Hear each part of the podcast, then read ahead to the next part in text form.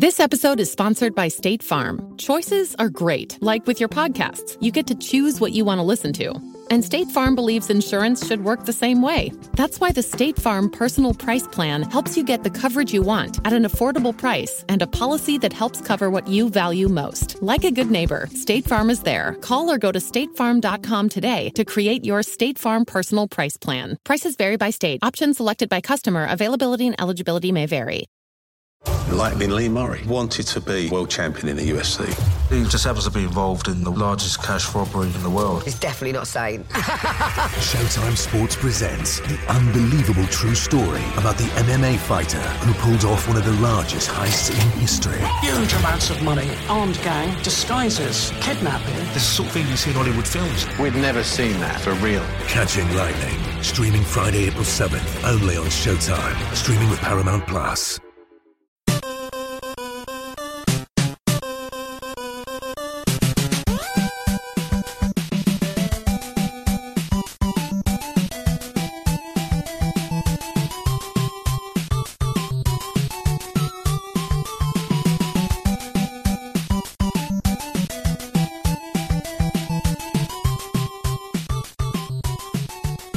Welcome to the family here on Purple Mafia. I'm your host, Paladino Joey, or Joey Awajan. Purple Mafia is available on the sportstuff.com, iTunes, Stitcher, and Double Twist. Great pleasure to be back on board once again today after a Vikings victory.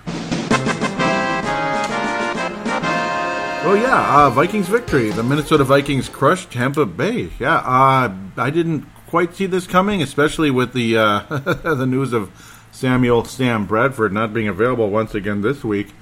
For what we saw at a Case Keenum last week in Pittsburgh, I mean, I don't know. Could you really blame us for doubting this club coming in? Uh, the protection of the offensive line going south last week. Well, it went north again because we went back north to uh, U.S. Bank Stadium. The Vikings undefeated at home so far this year. Yeah, it's two games, but eh, you know, um, cool. Not too bad. Uh, Taylor Heinicke, by the way, has been signed by the New England Patriots. So, oh, watch out there. That's uh, we'll stay tuned to that. But then again, not sure we'll be seeing an active Taylor Heinicke in, uh, in New England anytime super soon. But thought I'd throw that in there for the heck of it. Um, yeah, wow. Um, the two wide receivers that we were talking about in the preseason, leading into the regular season, saying how hey, you know, this is a great opportunity for Sam Bradford to really show what he can do because you have two wide receivers that are legit. Well, not only are they legit, they're looking like flat out stars. I mean, like all pro players. And we always say, okay, the Pro Bowl doesn't mean as much as it did before, but hey, it still means something. And uh, these guys look like legitimate all pros. Like, holy cow, uh, Stefon Diggs. My God, he looked more like Randy Moss than Stefon Diggs today. And Case Keenum, well, gosh, he looked like the other guy that wore number seven in the past. He's hurling, he's hurling deep balls. All right, and you saw a little bit of that throwing arm in the preseason. He looked okay in the preseason, and that's why I felt confident in Case Keenum as the backup quarterback. Last week in Pittsburgh, it's like, why is this guy even in the NFL? I mean, he's barely capable to even put on that uniform for crying out loud. He looks like a third string quarterback. Okay, well, yep, Case Keenum had been undefeated against the Bucks so far. Now he's 3 0 against the Bucks. He went from four touchdowns to seven because he threw three today. Quarterback rating 142.1, 369 yards, and three touchdowns, and no turnovers. Oh, and what was the other thing that we talked about on the last show? Turnovers. Yes, the Vikings had not been getting the takeaways that they were getting early last season, and they weren't getting late last season, and that was one of the differences. Well, they got turnovers today. They got two, or excuse me, three interceptions on Jameis Winston. Got a little bit at, at the end. It was just kind of like, eh, whatever. But the early interception was big, and it was from a guy that had been getting burned pretty much most of the year. Okay, he'll knock down some passes, but then next thing you know, he gets burned and burned and burned and burned, and they keep testing him and they keep burning him. Them being Drew Brees, uh, Ben Roethlisberger. We'll talk about those guys in segment two. and Jameis Winston, who hopefully is a for his sake, a future Hall of Fame quarterback one day. That's what the Tampa Bay Buccaneers had hoped. Certainly didn't look like it today. Put up some numbers though. I mean, the Vikings gave up some yards, kind of particularly later in the game when the Bucks had a long, long, long way to go. But yeah, obviously, a long way to go. But him becoming a Hall of Famer, the other two were Vikings facing some talented quarterbacks to start out the season, and are two and one. All right, and this with and this all with Sam Bradford with what is being called a bone bruise, and pardon me, the uh, the fear with that one is the bone bruise could be from a little grinding going on. And what does grinding mean? That means a degenerative situation in your knee, also known as arthritis. And if he's already arthritic due to those ACLs in the left knee, oh. And if we're talking about the old bone on bone, like I talked about that extensively in the past in Timberwolves explosion, the uh, Brandon Roy saga that lasted for five games on the club. And unfortunately, he stayed on the roster and was a cap hit and cost the Wolves $5 million, which was one of the final nails in the coffin for David Kahn as the president of basketball operations. Um, boy, oh boy, though. I mean, pray to God it's not bone on bone for Sam Bradford. I mean, it wasn't last year, so why would it suddenly kind of go this direction this year? I don't know, but I suppose things kind of degenerated for Brandon Roy the way they did too in the Portland Trailblazers years ago. The Wolves took a chance on him, but he was already bone on bone. He had that whole blood transfusion thing that Kobe Bryant did year, the year before. Oh, it's this miracle working thing that lasts a couple months and it costs you gajillions of dollars and you got to pay for it out of your own pocket. Not worth it. So, um, yeah, the hope is that that is not the case with Sam Bradford. A lot of people in town now like saying, "Hey, Case Keenum can do it." Rock and roll quarterback controversy and most of the people are joking about it, but still, hey, this is what you hope for in a backup quarterback. A guy that's capable of, well, throwing a deep ball, a guy that's capable of being accurate, which he was today, 76%. And, well, he's got a little mobility too, so that's good. Um, doesn't quite have the arm of a Sam Bradford. Um, obviously, the skill level is a little different. Sam Bradford's a little better. But Case Keenum, a little mobility, and that helped as Tampa Bay does have an aggressive pass rush. They're an, an aggressive defense. But unfortunately for them today, there is one thing to note, which did help the Vikings' cause. There were second string cornerbacks there in the secondary. Um, Grimes being out, unfortunately, it was was not helpful for the uh, Tampa Bay Buccaneers, the former Miami Dolphin there. Um, that was not helpful for the for the Buccaneers today. Still, though, the Vikings had to take charge and do a good job. The defense was awesome, and again forced three turnovers along the way. The last two were kind of at a point where the Vikings were in good position, but still, you got the turnovers anyway. That's good. It just shows a sign you can get the job done. And luckily, a young man by the name of Trae Waynes, who is kind of like hit and miss, and that's pretty much what I what I see him as at this stage. He'll knock down a pass once in a while, but he gets burned an awful lot because the quarterbacks continue to test him. But then all of a sudden he'll get the huge interception, which will make people go, "Whoa, cool!" Just like he did years ago against uh, Russell Wilson a year and a half ago. He had a big one in the uh, Green Bay game last season when Aaron Rodgers was frustrated and pissed off, and the Packers were struggling. Um, oh, don't even get me started on that. Uh, mm, yeah, we'll leave that alone. We'll let the we'll talk about the Packers in the second segment. We don't play them next week, but we do play one of the other division rivals. Yeah, we'll talk about them very soon. They'll be the final uh, combination in the uh, second segment. I'm all, I'm keep jumping to the second segment. Let's talk about this game. Let's enjoy what we got here. Stefon Diggs, God Almighty, he looks good. Um, the way he would adjust to passes. Yes, he got open. Case Keenum, yes, he was accurate, and thank you for being that. But Stefon Diggs still had to bring, had to bring in the ball, and he did a spectacular job on some of them. I mean, shoestring catches, reaching for that ball. It was awesome. Just an overall insane game. Two touchdowns. He was targeted 11 times, caught eight receptions, he was defended fairly well in the game to a point. yeah, that's fairly, you know, but 173 yards. I mean, that's just holy moly. 173 yards. I mean, 173 yards. I mean, again, Randy Moss, hello. it's pretty good. Um, we'll take it any day of the week. Adam Thielen, again, he was targeted eight times and caught five out of those eight. Was was defended better in the second half. Only got one more pass in the second half at 80 yards in the first.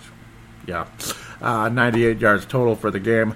Dalvin Cook, Dalvin Cook, a little safety blanket, and also scabbard for 36 yards later on in the game.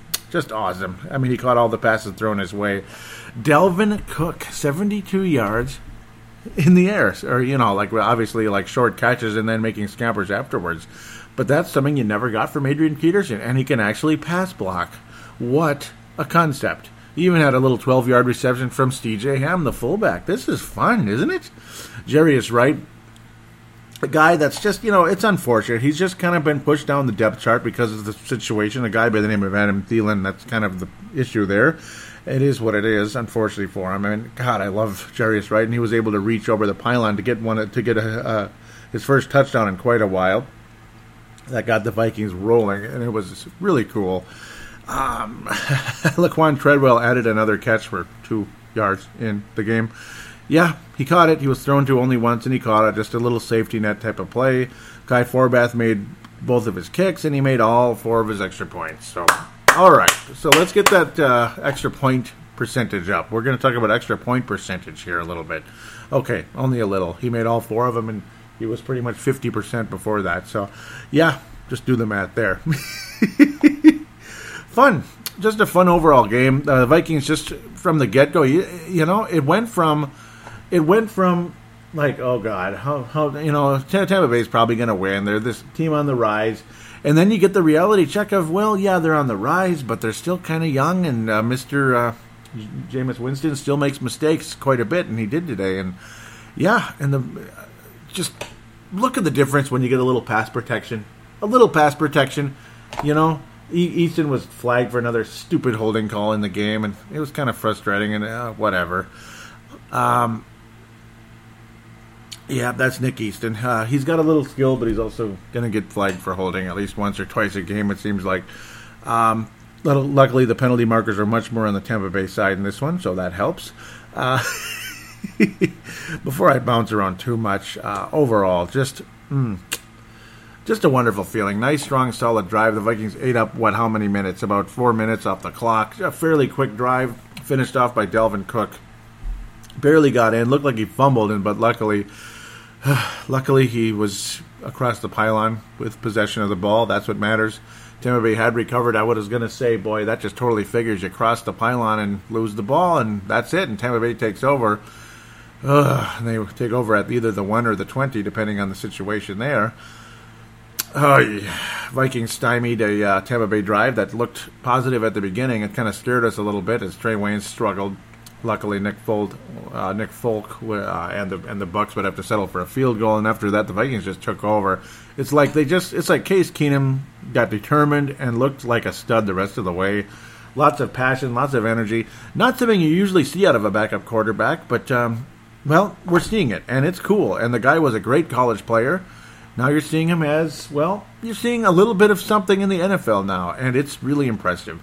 And when you again you have the you have guys with the talent of Stefon Diggs and Adam Thielen, you look pretty good. But at the same time, hey, you know the passes were accurate. They were. It's not like Stefon Diggs was bailing out Case Keenum maybe once in a while here and there. But then again, I mean, but you know, because not every pass is going to be perfect. I mean, Aaron Rodgers misses guys sometimes. So let's be honest there um, particularly earlier in the year because he starts slowly. yeah, just like they started today's game slowly and. but what a fun overall night. And I keep saying it. I keep saying the word fun. That's kind of the theme of this show, isn't it? It kind of is. You know, Case Keenum, I've got a I've got a nickname for him and kind of what the Vikings were today. Coast Guard. Yeah. Case Keenum's a Coast Guard, right? you know, if, if, they're the Tampa Bay Buccaneers, they're pirates, right? They're they're bad guys, they're outlaws. But in Case Keenum's the Coast Guard, you know, like he he arrested the pirates, you know. Yeah, is that okay?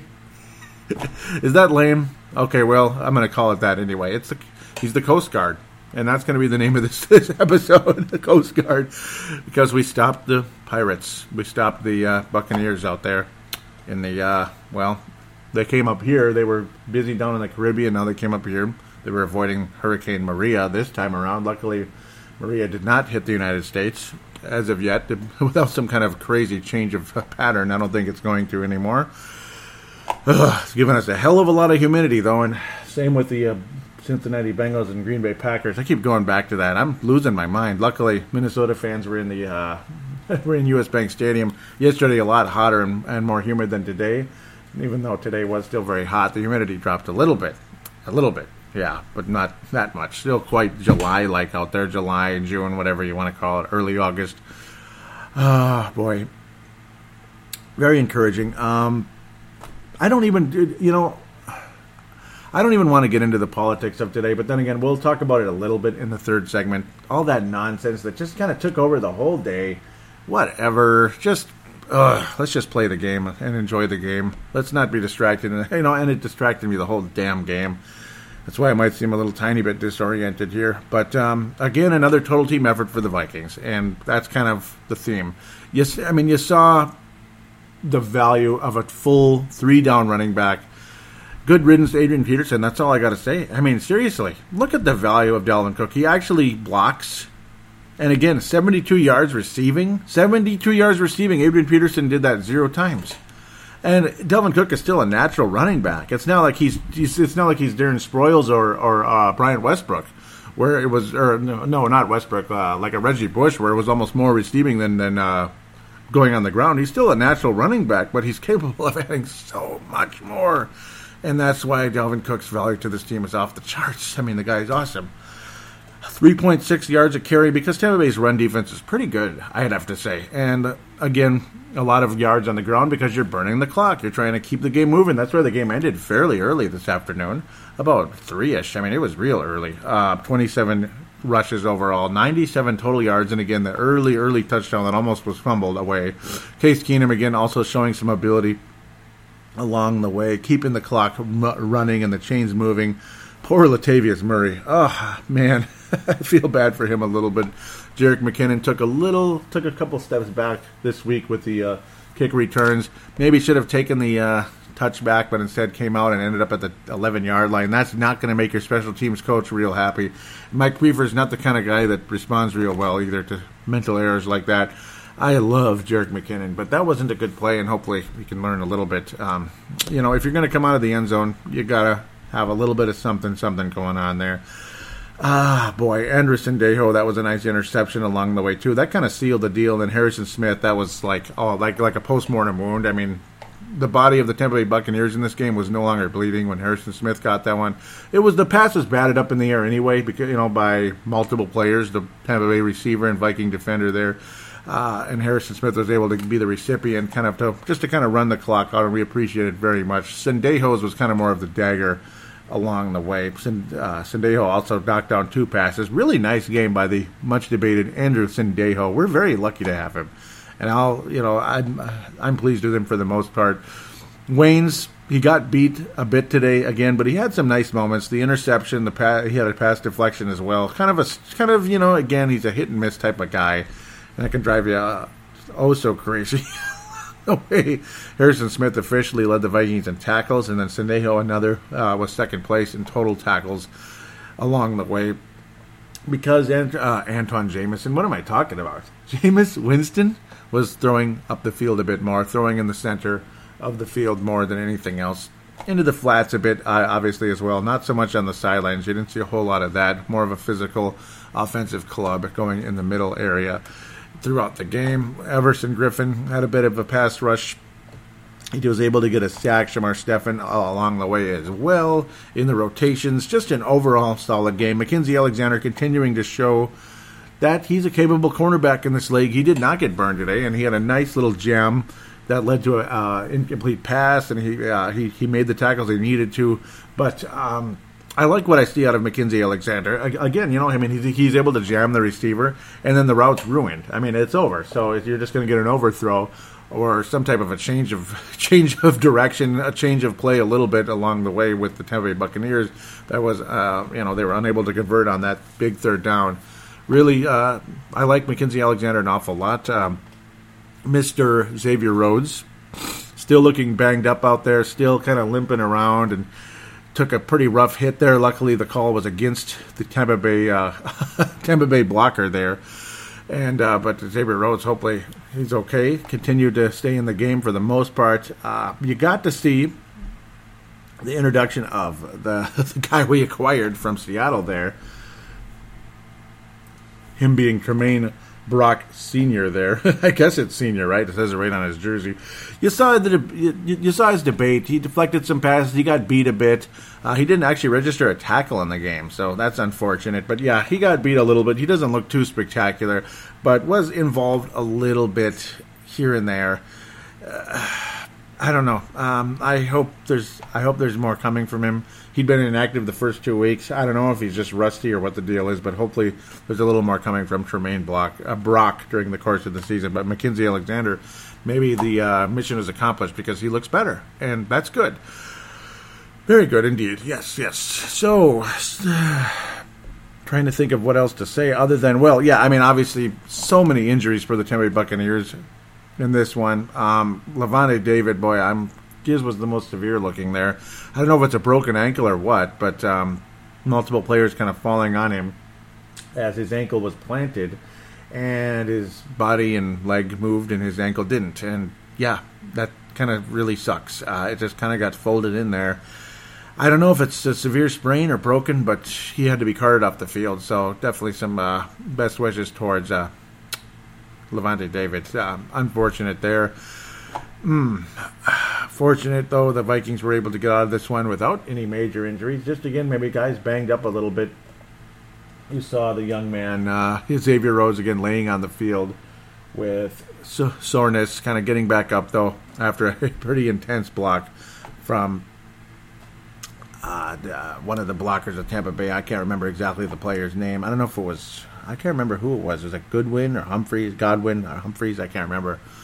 Ah, it's okay though. Let's keep going. Um, I apologize, distracted a little bit with what I'm seeing in the background here. I'll just leave that alone. Uh, let's pass out some awards here, and yeah, uh, I get frustrated with some of the stuff I see. Mm. But uh, Fran Tarkenton Award, it is going to go to Case Keenum and young Mister Stefon Diggs. Those two guys were huge keys in this game. Just when you see a beautiful connection like that and, and the elite talent that Stefon Diggs does have, he just needs to be careful a little bit, though. On that second touchdown, he was kind of doing the old, ah, what was that guy's name? Ah, I can't remember the guy on uh, on Dallas years ago that was holding the ball down in the Super Bowl, and then Don Beebe caught up with him. Don Beebe of Buffalo in the '92 Super Bowl um, 93, 93 January, but the season, the 92 season, Don Beebe caught up with him, knocked the ball out of his hand, and he got no touchdown. I forgot the guy's name. He was he was a he was a defensive tackle for the Dallas Cowboys back in the Super Bowl. They were blowing out Dallas. Uh, again, yeah, be careful, Stefon, a little bit there. He almost got the ball knocked out of his hands at the last second. That would have been extremely humiliating. Just imagine it's a touchback for the uh, Tampa Bay Buccaneers. But okay, I'll still give you the award. Just ease up a little bit there. Take it easy.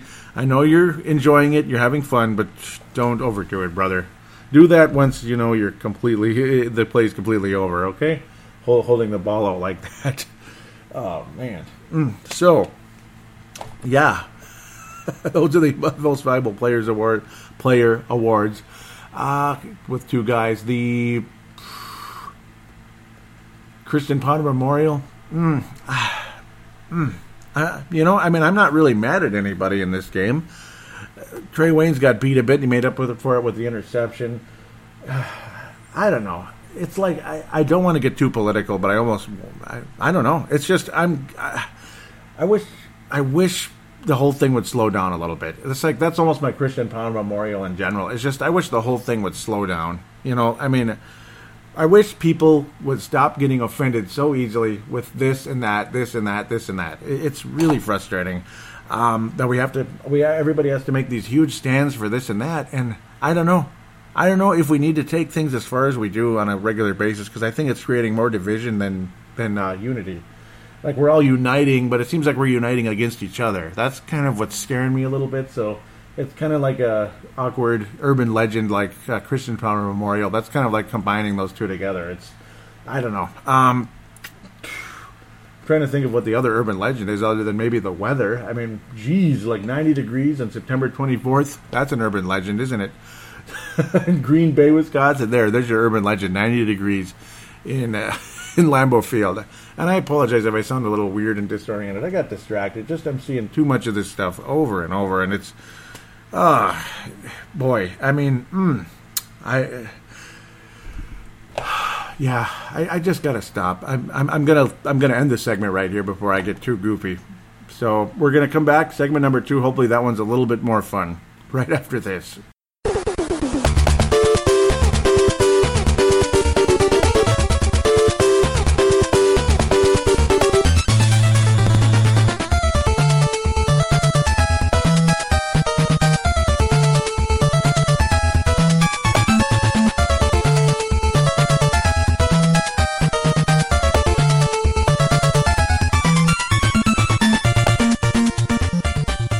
Maybe I should have worded that a little differently.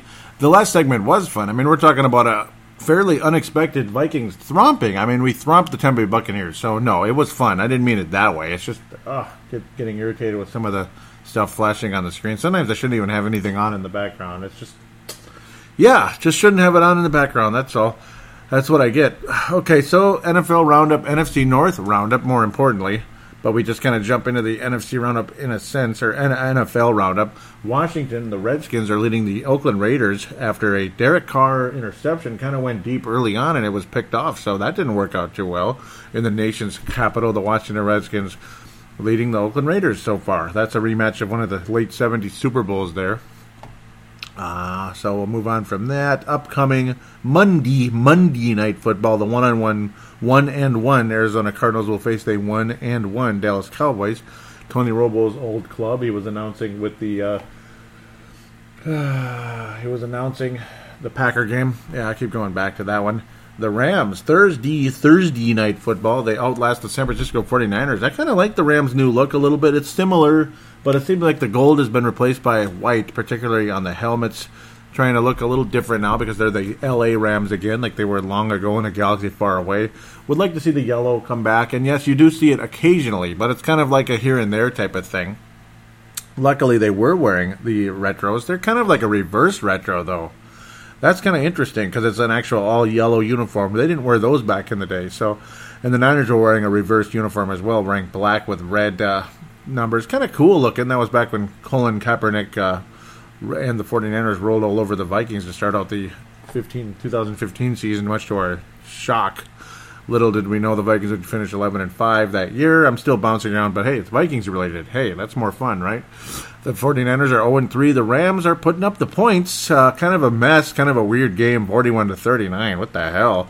Los Angeles Rams, though, they're, uh, despite uh, not getting the best crowds in the world at their games, it's working out okay. And you know what? They are the, a legitimate Los Angeles team. The Chargers are too, but that was like back in the '60s and stuff. So that's kind of like way, way back in the old days. Where the Rams, hey, they were in Los Angeles in what '95 still, right? Then they moved to St. Louis in '96, uh, I believe that's what it was. The same year the uh, the Cleveland Cavalier Browns moved to Baltimore, and then they had to restart that up in '99. Uh, yeah, they're still waiting on their second playoff berth, and it's not going to happen this year the way they, things are happening over there. I mean, they're just snake bit. Todd Gurley, one of the best running backs in the league, kind of rolled all over them. Jared Goff, up and coming uh, number one overall pick last season. Gurley and Goff, Gurley and Goff. That sounds kind of cool. I like that. The Gurley and Goff show in Los Angeles, California. Man, just uh, something else. I mean, Goff just putting up the stats, putting up the numbers, kind of like Case Keenum, huh? Couple less yards, accuracy a little bit higher, three touchdowns, and a quarterback rating of 145.8. So that's awfully similar to Case Keenum. That was uh, Case Keenum's club last year, and he played a couple games. As Jared Goff was still kind of struggling, getting going, and uh, all that good stuff. Of course, Samuel Sam Bradford was already gone to uh, the Vikings. Eventually, before that, obviously the Eagles. Even I'm going crazy. Sam Bradford never did play in LA at all. Jared Goff, luckily for him, and the Rams was the number one pick that just might work out finally. A lot of these blue chip quarterbacks that go number one overall, how many of them have failed? I mean, it's unbelievable. More of them have failed than have succeeded, haven't they? I mean, Tim Couch was a bust, and, and you could go on forever. Stafford, it took a while. He eventually caught up and got better. Uh, David Carr was a huge bust with the uh, Houston Texans years ago, way back at the beginning. It's kind of like when you start a franchise that way, it doesn't work out so well. Jamarcus Russell didn't work out at well, uh, well at all, but then luckily years later, they replaced him with Derek Carr, who, uh, yep, the younger brother of a number one pick, ended up working out fantastically. So, okay, the uh, Oakland slash Los Angeles Raiders or Las Vegas Raiders. They were the LA Raiders in the in the 80s and 90s. before they moved to Oaktown in '96. A lot of teams moved around the mid '90s there. Um, kind of cool though. Kind of cool. Kind of cool to see the uh, Oakland Raiders recover from that. I'm going crazy, man. I'm going. I'm all over the place. Jeez. Todd Gurley, he is one of the best running backs in football. Two touchdowns on the ground, five total touchdowns between Goff and Gurley overall. Um, and I do know, I believe, yep, Gurley even had a receiving one. He had three total touchdowns. Man, you know what? It's kind of like back in '99 when you're coming into the season and you thought, you know, the Rams, they never win anything, but damn, there's a lot of, you know, when you're, you're playing fantasy football going into the draft, it's like, you know what? This guy's good, and that guy's good, and that guy's good. And then I ended up taking like three or four Rams that year, and I'm thinking, why do I like the Rams so much? And then it's like, oh crap, look what happens when the guys like Isaac Bruce actually stay healthy. And then they have a quarterback like, you know, Kurt Warner instead of Tony Banks, and Kurt Warner ended up being actually the real deal, not some no name. And of course, yes, everybody was excited about uh, Todd, uh, what was his name? It was Green. Oh my gosh. Uh, I forgot his first name now. Trent Green. Trent Green. There we go. Whew, I'm blanking. Trent Green going there. Um, from Washington, he just blows up and is like, wow, this guy's going to be something. then he gets hurt, and next thing you know, uh, next thing you know, Kurt Warner goes in and he, he's 10 times better than Trent Green. And wow, holy cow. and the Rams were what they were. Now look at the LA Rams right now putting up points. They're not they're giving up points too, unfortunately. So they're still kind of a work in progress, but geez, at least those two guys right there looking like something indeed. But look at Sammy Watkins, also valuable guy. Robert Woods over 100 yards apiece. Sammy Watkins two touchdowns for the Rams. Yeah, I'm kind of dragging this a little bit, but I'm I'm intrigued by the Los Angeles Rams. I think it's kind of cool. It's nice to see them doing better. I mean, they were a garbage heap for so long, and well, look what happens when Jeff Fisher's gone. Look how much better this team's doing, and uh, good for the Los Angeles Los Angeles Rams. And for those of you wondering why I say Los Angeles every time I say uh, on every show instead of Los Angeles, it's because of Chick Hearn. That's how he said it. The former uh, Lakers broadcaster, the legendary Los Angeles Lakers broadcaster. That's how he said it. All right, here's another urban legend, kind of, sort of. What the bleep is going on with the Baltimore Ravens? I mean, I understand Jacksonville's improving a little bit, kind of like the Rams. They're kind of similar that way, where you have a number one picks, and eventually some of these guys end up working out. And geez, forty-four to seven over Baltimore. Super Bowl MVP Joe Flacco benched in the game, and not recent Super Bowl, but they're well, you know. Baltimore is better than this, aren't they? I mean, they're, they're they were two and one after this game, two and zero oh coming in. I don't think a lot of Baltimore fans were thinking they're going to be you know, thinking they're going to be two and one after this game, but not only two and one, but wondering what the hell's wrong with their freaking football team. I mean, Jacksonville forty-four to seven in England, in in London. Yes, the Vikings will be playing the Cleveland Browns in London later. Not too far off anymore. Um, but geez, what the bleep, man? I mean, forty-four to seven, man. I mean, what the hell? Ryan Mallett adds a touchdown after it was forty-four to nothing. Good job, Ryan Mallett, completing six of nine passes, getting the bored and disinterested Baltimore Ravens into the end zone. Really like those two colors, by the way, Baltimore and uh, Jacksonville. The little colors on the Yahoo there. it's pretty cool because it looks like the it looks like the late '80s there, the old purple and then pastel kind of teal. That looks really cool. Blake Bortles, awesome game, four touchdowns for him, just a huge quarterback rating, and geez, Blake Bortles, nice. I mean, what happened to Baltimore? You remember when Baltimore was looked on as a great defensive club? Okay, yeah. Well, they weren't good today. I mean, Blake Bortles looks. I mean, I, I don't know. I mean, uh, I guess because they're in England. I guess. Um, congratulations to Leonard Fournette, Blake Bortles with again four touchdown passes in the game. Not even the greatest completion percentage, but four touchdown passes in the game and they romp all over the Raiders, uh, the Raiders, the Ravens. I'm just, I don't know, can't believe it. Buffalo beating Denver. Buffalo Bills beat Denver 26-16. Good for the Bills. They're hanging in there.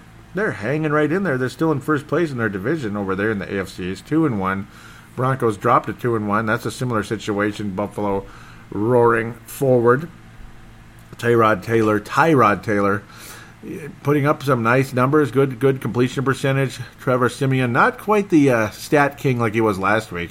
Three, uh, three. He was sacked three times, two interceptions along the way. Not the best game for him. I mean, he just tore up. Uh, I can't remember who it was last week. Just crushed them. See, I mean, I'm sorry if I can't remember this and all that, but it's like you know, it was a week ago and it's a different team. But uh, had a huge week last week. I think it was Jacksonville, if I remember correctly. I think it was. Uh, boy, the NFL's off to a weird start here. But um, good for good on uh, Buffalo. They're hanging in there. I'm, it's kind of good to see teams like Buffalo, Jacksonville, and LA Rams do do better. You know, it, it is. Uh, can't get to these two yet. Those are two major ones there. They're fun to talk about later on, I guess. Yeah, yeah, they're fun to talk about. Only one team in our division lost, and that was the team that was in first place. well, we'll keep going. Indianapolis over Cleveland. Yeah, Indianapolis over Cleveland. Poor, poor Vince Germano and poor Cleveland. I like Cleveland, and man, yuck, yuck. Uh, DeShone Kizer back after the concussion issues there, but three interceptions in the game. Kind of a mess. Terrible completion percentage, 47%. Jacoby Brissett, a lot better than what they had before. So, congratulations to uh, Brissett. Brissett he did get one touchdown, accurate passing, limited passing, only 24 attempts, but a solid overall game for Jacoby Brissett of the Indianapolis Colts. As of course, Andrew Luck is out, out until hell freezes over, I suppose. And I'm not trying to be like Mike Zimmer; it just is what it is. There, Frank Gore can't believe he's still playing, but he's better than Robert Turbin, despite the fact it's two yards in a cloud of dust there for him uh, overall at this stage. He's just slow, old. I really liked him with the Niners years ago when I actually liked the Niners. Now, I mean, I, I mean, they're fun to. I don't know. It's a fun franchise in the past, but that's about all they are at this stage. We'll continue. New England, I don't know what's going on there. yeah, they scored 36 points, but gosh, they had to really edge the Houston Texans there to finish the game. I mean, I can't believe it. I mean, what's up with Houston putting up the points they were able to on this uh, Patriots team, the defending world champions. Lucky for them, they're two and one. They got a winning record now. So, all right. Rob Rob Gronkowski, huge game for him. If you're a fantasy guru, oh, good for you. Which I'll never be anymore. I used to be. Deshaun Watson, well, he's better than what they had going there with Tom Savage. He's a little bit better. Of course, Tolzien was the guy for the uh, Indianapolis Colts. Brady, five touchdowns, putting up spectacular numbers. He did lose a fumble along the way, but just huge numbers, almost 400 yards, five touchdown passes. That's insane. But Houston putting up the points along the way. And, uh, well, congratulations to them. I mean, the fumble lost by Brady didn't help too much. I can't imagine. But uh, overall, Brandin Cooks really helping fill in that role. Left earlier this season. Julian Edelman anyway with uh, the New England Patriots. Um, man, I mean, it's just oof, huge loss, but Brandin Cook filling in Julian Edelman's stead along the way, and good for him. Two touchdowns for Mr. Brandin Cooks. Gronkowski, 89 yards, awesome. Uh, Hogan was a kind of a you know, I mean, you, you, almost used to kind of hope that Hogan could be like a Julian Edelman in disguise, even Amendola as well. Just popular, kind of gritty guys, kind of smaller guys that can get the job done here and there. Hogan did get in the end zone twice along the way, and it's kind of like you know Brady's so good; he's able to complete passes to these guys regardless, and they and they make the catch, they make the play, and that's what matters at the end of the day. So congratulations to the New England Patriots back in their getting back in their winning ways. The Jets, who are just ending the season, as we continue to make fun of them with that. Well, so much for tanking. Twenty to 20 to 6 over the Miami Dolphins, both of the Florida clubs who unfortunately due to Hurricane Bleep and Irma were unable to have a bye week the rest of the season. That's brutal. 16 games in a row. And you're starting to see injuries mount before it can even before they can even start. At least in Tampa Bay's case today, poor Lavonte Lavonte David. Ah, I, hope he's okay for his sake. Uh, it didn't look good. The Jets though, 20 to six over Miami. Really? Like, what's up with the Dolphins here? a lot of people thought Jay Cutler was going to wind up with the Jets at one point, and he, I, I, I don't know. I guess he was playing for them today. Mm, I guess. I mean, percentage deck down. This is the Jay Cutler that Bears fans got sick of. Weak, weak accuracy, just mediocrity. Two, t- I mean, one touchdown, one interception, low quarterback rating of seventy. There's your Chicago Bears. Jay Cutler, Josh, Josh McCown, Mister No, the Cardinals have knocked the Vikings out of the playoffs. Yeah, that guy strong, solid game. Very accurate, about 80%. Kind of like Sam Bradford last year. Last year. Hopefully, Bradford's more like, you know, the three touchdowns they threw this year so far. Uh, only one touchdown and about 250 yards, but 80%. So, kind of check down Charlie going on there. Um, still, a strong game for him, though. Let's give him some credit. Helped them win the game. They beat the Dolphins, and good for them. I mean, there was a 69 yard play along the way, though, that did make Mr. Uh, McCown look a little better along the way. It wasn't just check down the whole time. So Robbie Anderson was that guy, recipient of a 69 yarder along the way. I don't even know why I'm giving this game that much time. Philly, Philly over the New York Giants. A lot of people had the Giants not only getting to the Super Bowl but winning it, maybe beating the Patriots, or the Patriots would get revenge on them. But they're 0 3. I can't believe it, man. I mean, Philadelphia with young Carson Wentz, two and one. They're looking good, and uh, boy, Eli Manning. Mm, he's throwing touchdowns, he's getting yards, but he's turning the ball over too. Two two interceptions in the game. versus three touchdowns, and Wentz, you know, not much in the touchdown department, but if, uh, you know, he's just he's just above average, and that's about it. But he didn't turn the ball over, and that was kind of the difference. I mean, when you get the Giants turning the ball over and the Eagles protecting the ball, that's the difference. Uh, despite the immense talent on that Giants offense, just uh, just a little bit out of control, kind of a wild, wacky game. And Philadelphia's not an easy place to win, and this and that, and the Eagles are in good position, and the Giants are not. Saints crush the Carolina Panthers today, 34 to 13 in North Carolina, and I don't know why. Uh, what the hell? I don't know why. I mean, is Carolina this bad? Now they started out the season two and zero. Like what? What's this? What the hell is this? I mean, the, the the Saints just crushed the crap out of them, and I know the Saints. Obviously, their offense is talented, and we could go on forever about that because that's just the end of it. Maybe it was the Mr. Peanut look that uh, Sebastian Barton sent me. Yeah, he looks like Mr. Peanut with that outfit, that hat, and the glasses, the cute little glasses like he's some kind of a stagecoach driver back in 1890 or something. I, I, I don't know, but that's Cam Newton. Looked kind of weird there. Um, three interceptions. That's the Cam Newton that the Vikings faced. He was beat up a bit by the Saints defense, and uh, this t- I can't believe Derek Anderson's still playing. What the hell? Oh my God, Derek Anderson's still playing. Didn't do a whole, a whole lot either, and it doesn't matter. Um, wow. Adrian Peterson got nine carries, nine carries for 33 yards. Ooh. Well, at least he got more than Alvin Kamara. Um, yep. Well, we'll see where he winds up later on in the season. We'll just let that kind of play out at some point along the way. Michael Thomas, a lot of people doubted him coming into the draft, but uh, Paul Charchian seemed to like him. I, I kind of liked him a little bit too, and he's doing good for the New Orleans Saints. And a good, strong game for them in general. Christian McCaffrey was the lone bright spot for those Carolina Panthers. 100 yards on nine catches for Christian McCaffrey. The wow, that guy can really play, can't he? really can play. Uh, but Carolina crushed at home today. I don't know why. Tennessee and Seattle, apparently neither one of them came out for the national anthem, and I say screw you. I wish they both lost the game. Um, you know, I don't know. It's getting to that point. It's getting to that point. It really is, and I'm going to talk about the other team today too. Um, I'm glad Seattle lost because I hate them with a passion. So one and two.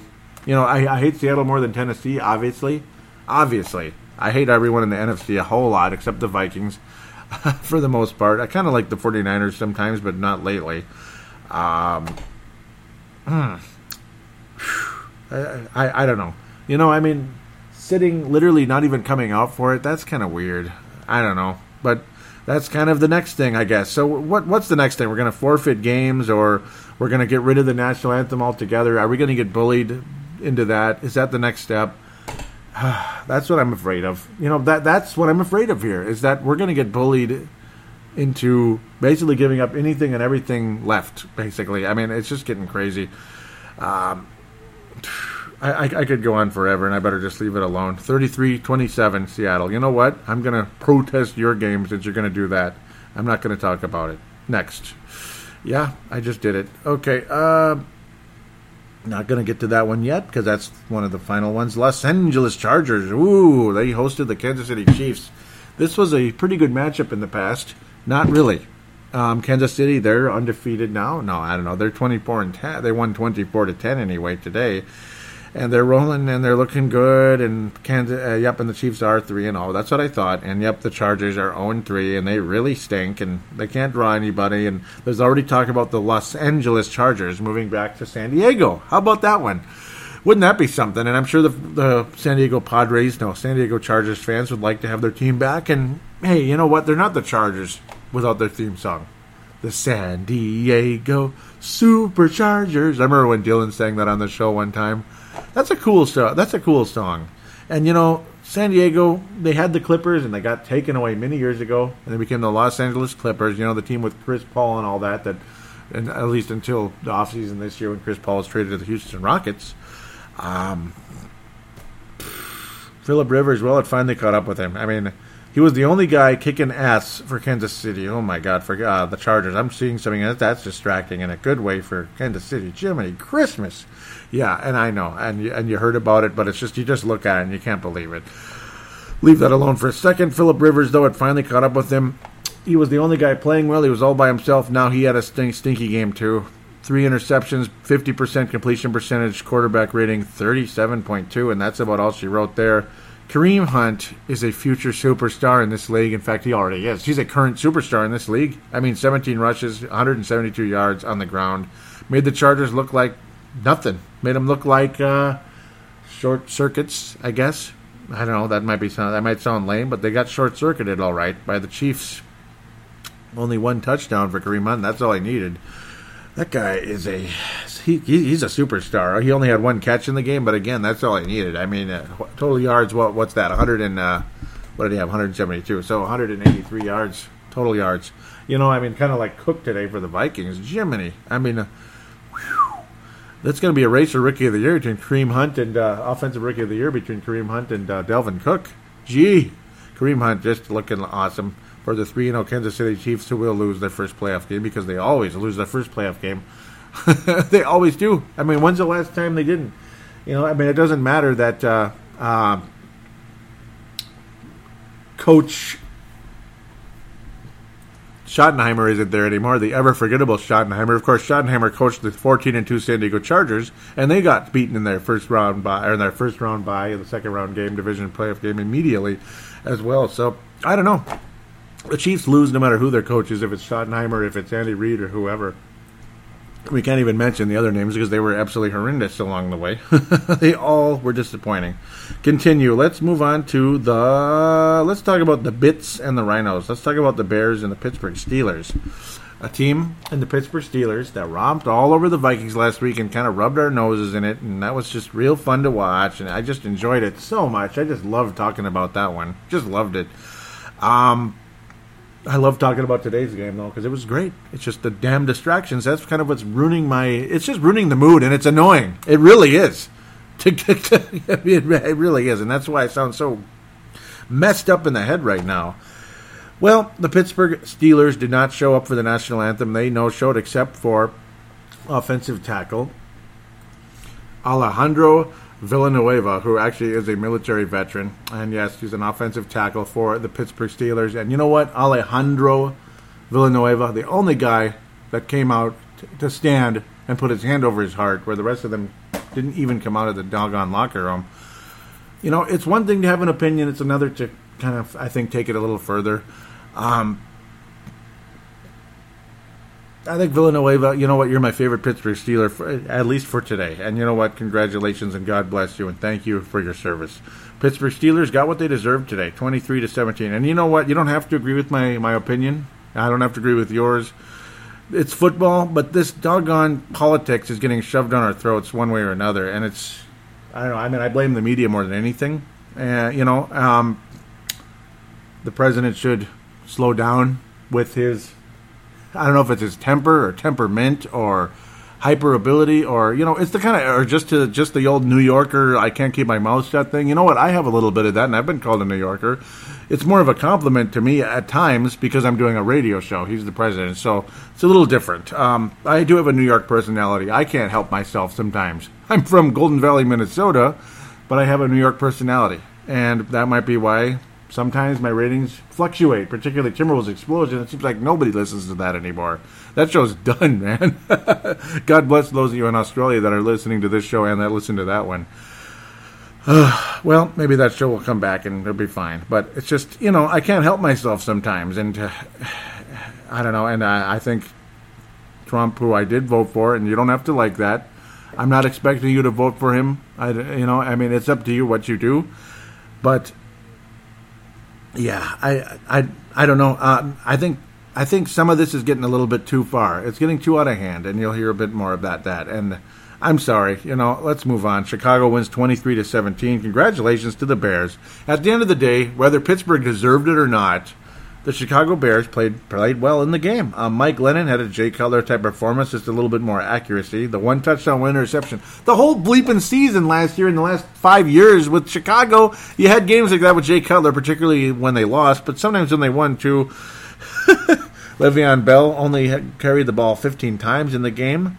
Ben Roethlisberger was inaccurate all the way throughout the game. He did get one touchdown completion. Luckily, he did not throw an interception, but he did fumble in the game. 56% in the game for Mr. Ben Roethlisberger. Jordan Howard, who had been horrendous until this week, was you know uh, was awesome today.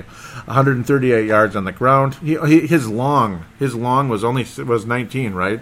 But but the, the, his consistency, he averaged six yards a carry because he was so consistent throughout the whole game. Uh, the Bears absolutely awesome. Tarik Cohen 78 yards on the ground as well, and that's what carried the Chicago Bears uh, along the way. Antonio Brown spectacular in the game, but he's the only guy spectacular for Pittsburgh, the lone bright spot. Other than that, I mean, other than that, Mrs. Lincoln, how was the play? Pittsburgh handed to in Soldier Field. Yes, it went to overtime, but the Bears earned it. Doggone it, they earned it, and they earned it. Talk about the Detroit Lions last because they are next week's opponent. Where are the Where's the Packers? Oh boy. Well, they were trailing they were trailing for size throughout the game in Cincinnati. 90 degrees, the hottest game in the history of Lambeau Field. Humid as bleep. Thank you, Hurricane Maria. It made swimming season extend into late September, which is fun, and sometimes this happens. But 90 and humid is ridiculous. 80 and like dew point of 55, 58 is one thing. But when you're talking dew point of 68, 70, 72, that's insane. Uh, well, Cincinnati scored first. Green Bay answered, and Cincinnati just kept scoring, and Green Bay kept struggling. Um, Cincinnati, though, just could not get the job done at the end of the day. They got to a 21 to 7 lead. Then they were able, as Green Bay got it up to 21 to 17, and the next thing you know, the uh, Cincinnati Bengals add one more field goal. So at least it's a touchdown. And the Packers, you know, they're, they're getting incomplete passes, but of course, magic, old magic, Mr. Frickin' Hail Mary, Aaron Rodgers himself continues to complete the passes he needs to, threading the needle to Jordy Nelson. God, I hated it. And then, of course, just like clockwork, Cincinnati can't do jack bleep, three and out in overtime. They win the toss. I figured that the Packers would win the toss, and then it would be what happened. But of course, big shocker. Andy Dalton can't get the job done.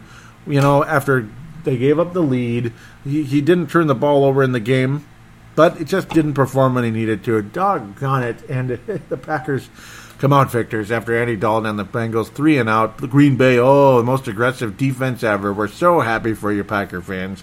And Aaron Rodgers was just perfect after that. He was ready to end his overtime drought. Aaron Rodgers was 0 for 7 in overtime before this game.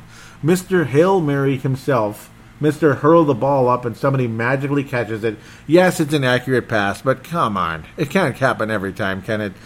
But it did. And, uh, yeah, but in this case, it wasn't the Hail Mary. It was just threading the needle and getting the job done. And then frickin' Bengal players that couldn't tackle their grandmother on that final play, or second to final play of the game, other than Mason Crosby's field goal.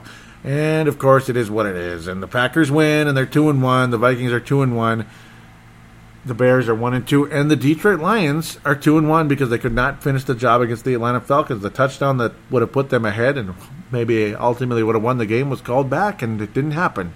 Ha ha ha ha ha ha. the Falcons survived. Not a big Falcons fan at all, but they're three and zero. Oh. Congratulations, coming off their Super Bowl loss the devastating Super Bowl loss. Who knows? Maybe they'll pull a Kansas City Royals and come back and win. Like the Royals were heartbroken at the last second, got beat by a dynasty in the San Francisco Giants, came back and won won it uh, dominantly the next year as they crushed the New York Mets in the World Series. Maybe the Atlanta Falcons are on on the on the path to doing that. Who knows? Maybe they'll crush Pittsburgh or something. Um, if the Steelers do make it, I doubt it though. I doubt it. Um, Lions do not get the job done. This is their first loss of the year after pulling out their little miracle victories with their kind of wannabe Aaron Rodgers and Matthew Stafford. Well, he had a uh, he had a Carson Palmer type of game. All those, you know, he had 45 attempts, 55 percent, one only one touchdown. Lucky for him, no interceptions. Matt Ryan struggled throughout the game, and that's one of the reasons why the Lions were hanging in there. Three interceptions by Matt Ryan, but the Falcons able to get the job done despite Matt Prater's massive kicking ability, 57 yarder late in the game, put the Lions in it, may have ultimately helped the Lions win the game, but a touchdown was called back and it cost the Lions the game. Unfortunately for them, Devonta Freeman, 106 yards, Ameer Abdullah. I mean, there's not much going on at running back in Detroit, but Matthew Stafford is the kind of guy who's an escape artist, and he always seems to do what he needs to do to help this club win. Um, multiple receivers. Nobody great, obviously. We we know that Theo Riddick is one of those receiving running backs that's more of a receiver than a than a than a, than a runner. Ameer Abdullah is the main runner guy, but he's also capable of receiving. And it's players like that that tend to hurt the Vikings along the way. This segment is extremely long, but again, it's because of all the damn politics in this league right now. And you just keep seeing it, and then mm, I don't know. I wish they'd slow down a little bit. But you know what? Maybe our president should slow down too. Yes. Everybody slow down, okay? Slow down, will you? Then I don't have to have two hour shows bitching and moaning about guys kneeling for the national anthem. Oh, for the love of God. Can't take it anymore. I can't take it anymore. Really, I can't.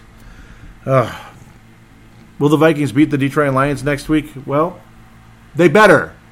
Because the Vikings, uh, you know, I hope Sam Bradford's ready to go, but he's week to week. You know, as they say, day to day. Well, he's week to week because it, anything could happen. It's a soreness thing, it's a tolerance thing. But then again, when you're getting a second opinion from Dr. James Andrews, well, that's kind of a yeah. That's kind of a uh oh. Hopefully, it's nothing super duper serious. It doesn't sound like it though, because if it was, I don't think he'd be able to walk. If there was like a torn ACL in there, I don't think he'd be walking. It's more of again, is it bone on bone? Like is it bone on bone? That's the huge key here. James Andrews is obviously the legendary uh, surgeon out there. He's the guy who does everything pretty much. He does the guy. He's the guy that says the surgery was successful. That's him. You know, ACL surgery last week successful. ACL surgery on Thursday night successful. That's Dr. James Andrews. So, yeah, hopefully that's okay. Um, but it looks like Case Keenum's capable of being the quarterback of the Vikings for now. Offensive line, Riley Reiff, obviously, had a pretty strong game. He was called for a hands illegal hands to the face today. But other than that, I, I mean, I like Riley Reiff. It was kind of, you know, it was ticky tackish a little bit, but okay, yeah, it's a, it's a good call. Just frustrating. Just bad timing, like they always are. Whenever the offensive lineman gets called for something, it's the worst timing ever. Ooh, Jeff Locke. Ooh, Jeff Locke. He's the punter. He's the man, and he's averaging 47.8 a game right now. Or uh, at least he averaged a, that many a punt in today's game, is what I'm trying to say. 52 yard long. Ooh, Jeff Locke is over in Detroit. Just like uh, Blair Walsh screwed us last year when we were playing Detroit with a key miss late in that game. It helped us lose. And you saw the worried look on his face, and you just knew what was coming. Happy Thanksgiving, Blair Walsh. Thank you very much. Oh, Blair. Oh, Blair.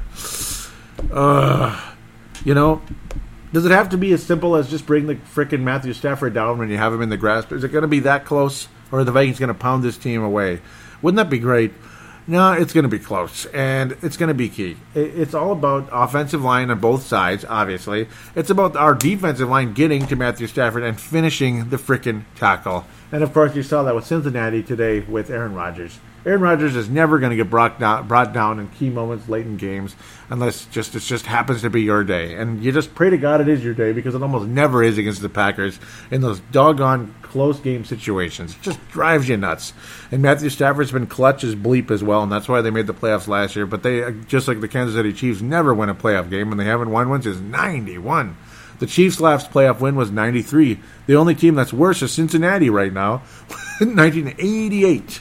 Buffalo has won more playoff games since then. Jacksonville has won more playoff games since then. San Francisco, a team that people make fun of nowadays, well, they won a hell of a lot of playoff games once upon a time, didn't they?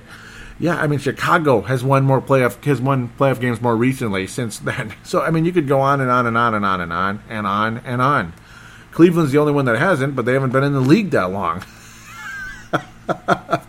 the Jets, Miami, Philadelphia, okay, you know, Saints obviously have won a championship. I mean, Seattle, Tennessee. Okay, you get the idea. Could go on forever. Cincinnati sucks. Cincinnati sucks. That's all there is to it when it comes to the playoffs. Why am I still talking about that? Anyway, Cincinnati and Green Bay. Okay. The Vikings, you know, this is one of those games. It's crucial to them not only winning, hopefully winning the division, which would be the best case scenario, but it's gonna you're gonna have a hell of a time doing that until Green Bay like falls in their face, and you hope they do. You got to beat Detroit to make the playoffs. The fight it's that simple, and this is the home. This is a home game. You need to ride the momentum of Case Keenum from the last time. The Vikings rode no momentum last time around because well, it was a different quarterback. It was a home opener for Pittsburgh, which is like they're pretty much like over 90% win percentage the last 12 years there, which is insane. So I don't know. Everything was against the Vikings there. Uh, Sam Bradford was a game time decision, and he ended up being a big fat no, unfortunately. Um, Case Keenum was prepared, but he wasn't fully prepared. Where this time around, it seemed like he was m- more fully prepared. You had a defense that was beatable. Detroit's beatable. I mean, they gave up 30 points today. They gave up 30 points today, okay? And I know Matt Ryan's good. He threw some interceptions. Hopefully, hope to God that Case Keenum will not be doing that. It's going to be a close one, though. It's going to be close. I, I, have faith in the Vikings offense. I mean, you have receivers that can bring the ball in. You hope this momentum can continue. Uh, Stefon Diggs has had huge success against Detroit in the past, more so his first year than his second year last year. Uh, Adam Thielen, just a huge key in this one. Obviously, Dalvin Cook is as big a key as there is. Uh, boy, um, Cook needs to be that safety blanket for Case Keenum when he needs to make a play, and of course, Cook capable of taking one to the house from God knows where. If he can break a couple tackles, break a couple tackles, and you know he can. Uh, the Vikings' offense is just so key here. Obviously, getting to Matthew Stafford is kind of like the finishing the job, though. Um, the Vikings' offense needs to continue the momentum they had coming into this one, and the Vikings' defense needs to finish the job. It's kind of like again, like in, it's almost like baseball in a sense. Just score some damn runs. You, you you know you can. You got some power hitters on this club and then just doggone it, that relief pitcher needs to finish the things off. And when you have guys like Linval Joseph and obviously Everson Griffen and Danielle Hunter, who's not been racking up the sacks of late, you hope he can get that, maybe a forced fumble, stuff like that. You know, you need to continue the, the takeaway battle too. You need to win that again, like the Vikings did today, even if it's just one to zero. Just force that damn fumble or that interception from Matthew Stafford, and the Vikings can win the football game in US Bank Stadium. I will pick a Vikings win because I love the momentum going in. Detroit is scary, but they're beatable. They're as beatable as they were last year. They're just they've just had a lot of positive luck of late, and it's carried them into the playoffs last year. Their luck ended in the playoffs, like it always does. Um, so, uh, final score in this one, I'm going to go 31.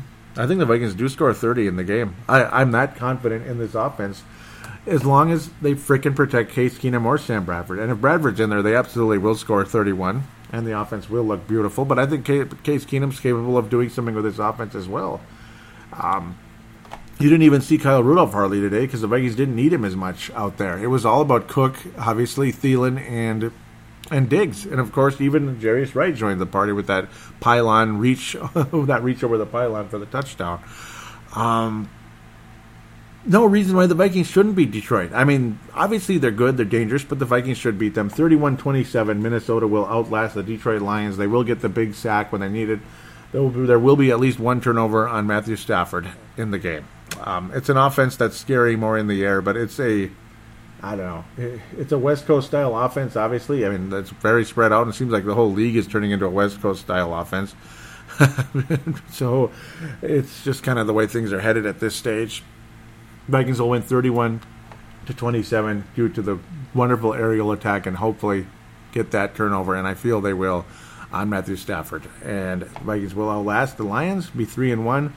More than likely, Green Bay will probably be three and one as well, though. But then again, maybe not after the short week and after being out in that heat as well. They have to play on Thursday night, so hopefully the Vikings will finish this week in first place.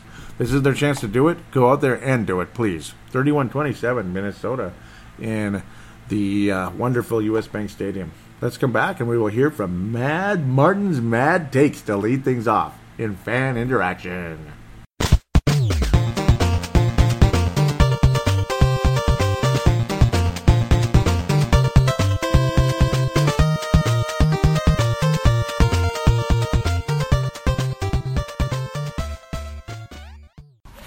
Uh, hi, Joey and the Purple Faithful. Well, it's a beautiful Tuesday afternoon up here in the north of Scotland. Had a little bit of time to uh, sort of reflect on that game, and uh, what can you say? It felt like a repeat of 2016. And uh, that key word from last year, which was frustration. Bloody horrible game. First, I heard of the, the Bradford MIA was when I switched on pre-game to hear that, uh, or what they basically said was that Teddy Bridgewater could be off the pup list by week six, and I'm sort of scratching my head going, okay, that's good news. But why are we discussing Teddy Bridgewater? Uh, then to find out, obviously, that um, our man Bradford had a knee issue It's like, oh crap. So anyway, that that kind of you know put the dampener on the whole situation, and it was like, well, we're going to lose this one, but I'll sit down because I'm interested to see what this um, offence and especially the offensive line would do against uh, an upper echelon front seven that the Steelers have. And uh, what we did see was a regression significantly. Um, too many penalties, way too many of those. Um, just remembering in the, uh, the, second quarter, we're rolling into half time and uh, got a decent drive going. And the next three snaps, the O line basically turned into cardboard, and the QB is running for his life. Very, very disappointing. Bit of an odd week this one, Joe. I kind of listened to the show in three segments. Listened to the uh, your game review Tuesday. It's uh, now Friday, um, and I've listened to obviously all the results because um, Tuesday night I tend to uh, try and catch up on some of the, the, games in highlight form because after that uh, Sunday night performance I just switched channels. I really couldn't face any more NFL. But again, on reflection, uh, there are a few issues or, or talking points. The kicker, uh, dear oh dear, 50% of extra points, absolutely atrocious. Yeah, Blair Walsh, he, he trundles off to uh, Minnesota Northwest, or was that Vikings Northwest, I should say, and uh, it's been incredible. Um, other issues, Trae Waynes, you know, third season. Um, all I hear is he's got great recovery speed terrific. Cover the guy and not worry about having to recover your speed would be more of an option. Is a concern, and two huge penalties in first in those first two games. Yuck. Right now it's Sunday morning uh, over here, which is probably quite early Sunday out your end, uh, getting ready for the game. Just want to say it was a, another solid podcast, Joey. Thanks for all you do. Um, one of the comments from I think Mark Carson saying that he, he's a kind of strong, fervent supporter of uh, Sam Bradford, completely on the same hymn sheet as he is. Um, hopefully, that knee is not going to be troublesome. And we do have our quarterback of the future because, um, quite frankly, yes, we lost a first round pick this year, big deal. Um, but quite often, how often have we had those first rounders that are a complete waste of time? Uh, Treadwell, personally, um, I'm not going to put him in the bust category yet. Let's see what he does this season. But we have had some first rounders in the past that have been bloody useless. I can think of one in particular, Troy Williamson. And of course, we could have had Mr. Rodgers in that draft. So, yeah, you lose a first rounder, but you've picked up a quarterback that has um, a track record and is a quality player, as opposed to hoping to hit in the draft and failing. We've got uh, Teddy in the back uh, which is nice. So we, we, have two potentially decent quarterbacks. Uh, I'm not quite ready to say Teddy, Bro- Teddy Bridgewater is elite. Um, I, the body of work that we've seen isn't significant enough to uh, say yes, he's the future. I think Sam Bradford's the future. If he has a decent season, I think we're locked and loaded for perhaps a significantly better 2018. I'm not going to write the season off yet. Hopefully, Bradford will be back in a couple of weeks, and um, we'll be good to go. The schedule, looking at it, isn't anywhere near as hard as last season, so there is hope. And that's all we can hope for, isn't it? Hope. Right, I'm going. Get ready for this game and uh, buckle up for another evening of uh, possibly falling asleep in the third quarter, which is what I did last week, to my shame, because I was that bored by then. Anyway, take it easy, Joey, uh, and uh, skull purple people out there. Oh, one last thing before I dump my tush on the old proverbial sofa for the afternoon of football entertainment. Oh, I'm going to watch that London game. Anyway, um, let's hope we see some takeaways from our defence. They've been sadly lacking, well, so far in the first two games, and if I remember correctly, last season, after those first five winning games, our takeaway um, differential was pretty poor. So fingers crossed that they get a couple of those tonight. Or today in your case. Right, i love a Dirty guys. Well, those Vikings are like that box of chocolates, aren't they? You never know what you're going to get. Last week we had that disgusting strawberry fondant crap. And today we had that uh, delicious caramel nutty thing with lots of chocolate over it. Superb performance. And Case Keenum, what was that all about? You know, here's a guy that, uh, yeah, was pretty, pretty impressive as a, a college player Uh, as an NFL player, mm, not so much. Anyway, great performance from him. Great team performance. Trae Waynes. Interception. Save six points. Uh, I'm, I'm, I'm shocked. Shocked, really shocked. But um, interceptions, takeaways, whatever you want to call them. Three of them? Bit like buses. They all came at once. Let's hope for some more of those as the season progresses. A uh, lot of positives to take away today. Offensive line looked better. It gave uh, Keenum the opportunity to play the ball, uh, and great work from our receivers as well. Yeah, very pleased. In, looking forward to the podcast, mate. Bye.